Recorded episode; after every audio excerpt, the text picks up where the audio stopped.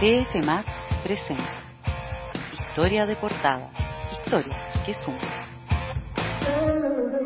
Hola, ¿qué tal? Les habla Mateo Navas y sean muy bienvenidos a esta nueva edición de nuestro podcast Historia de Portada, en el que adelantamos algunos de los temas que llevamos en nuestra edición número sesenta y dos de D F más. Hoy nos acompañan María José López, María José Gutiérrez, Marcela Vélez y José Troncoso. María José López, partamos por ti. ¿Qué trae esta edición? Gracias, Mateo. Hola a todos.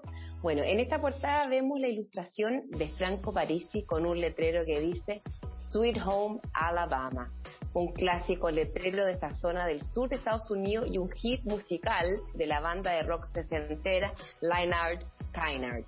Bueno, no en vano se preguntan, ¿qué hace ahí el economista de la Universidad de Chile? ¿Cómo encabeza una candidatura presidencial a distancia y cómo enfrenta ahora un millonario juicio de pensión alimenticia?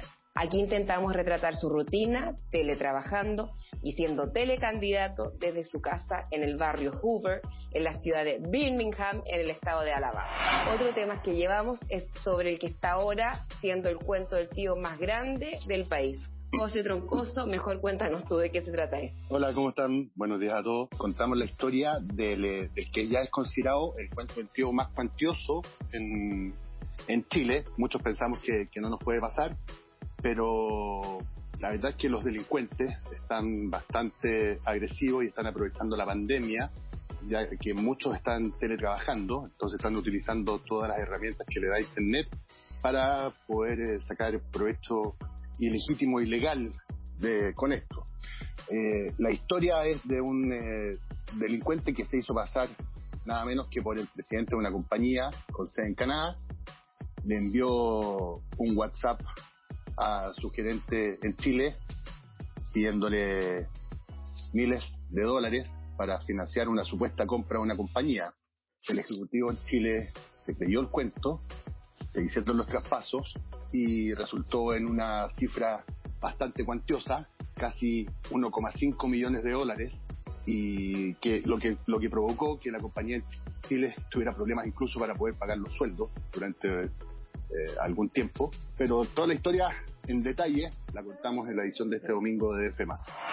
Imperdible entonces te cuento el tío. Gracias, José Troncoso. Cambiamos de tema rápidamente y pasamos al terreno del emprendimiento. Exactamente. La llamamos, de hecho, la apuesta solar de los Angelini en Seattle, que es la ciudad ilustre de Jeff Bezos y Bill Gates. De hecho, son como los hijos ilustres de, de, de esa ciudad. Eh, esta semana se confirmó que Wind Ventures, que como María José dijo, es el brazo del capital de riesgo de Copec. Eh, ellos participaron del aumento del capital por treinta y tres millones de dólares de Omnidian, que es una de las empresas de energía solar con mayor proyección en Estados Unidos. Si quieren saber más detalles de la operación, vayan a leer nuestra sección de Coffee Breaks. Bueno, estamos bien norteamericanos en esta edición porque la periodista María José Gutiérrez aquí nos trae la historia de un chileno, el primero en el New York Fed. Ya, Gonzalo Cisternas tiene treinta y nueve años, él es ingeniero matemático de la Universidad de Chile y es doctor en economía en Princeton. Hasta agosto, Gonzalo Cisternas trabajó como profesor en la Escuela de Negocios de M I T, donde aplicaba la teoría de los juegos a distintos mercados. Bueno, ahora, esta teoría tendrá que aplicarla a la realidad en el mercado financiero y nada menos que en Wall Street, porque tras ocho años en Boston lo acaban de contratar en el Banco Central de Nueva York, uno de los doce bancos centrales federales que tiene Estados Unidos, y que provee de insumos a la Fed para que ésta después tome sus decisiones en materia de política monetaria principalmente. Y también les contamos que hay estreno en esta edición de este más. Estrenamos una nueva sección, se llama Espacio Podcast, y estará a cargo de la periodista Marcela Vélez, quien desde Londres hará una selección del que a su juicio es la mejor nota por audio de la semana. Marcela, ¿con qué estrenamos esta sección? Hola a todos, sí, esta semana estrenamos nuevo espacio y comenzamos con The Journal. Este es el podcast de The Wall Street Journal y que desde el trece de septiembre ha publicado cuatro episodios dedicados a los Facebook Files.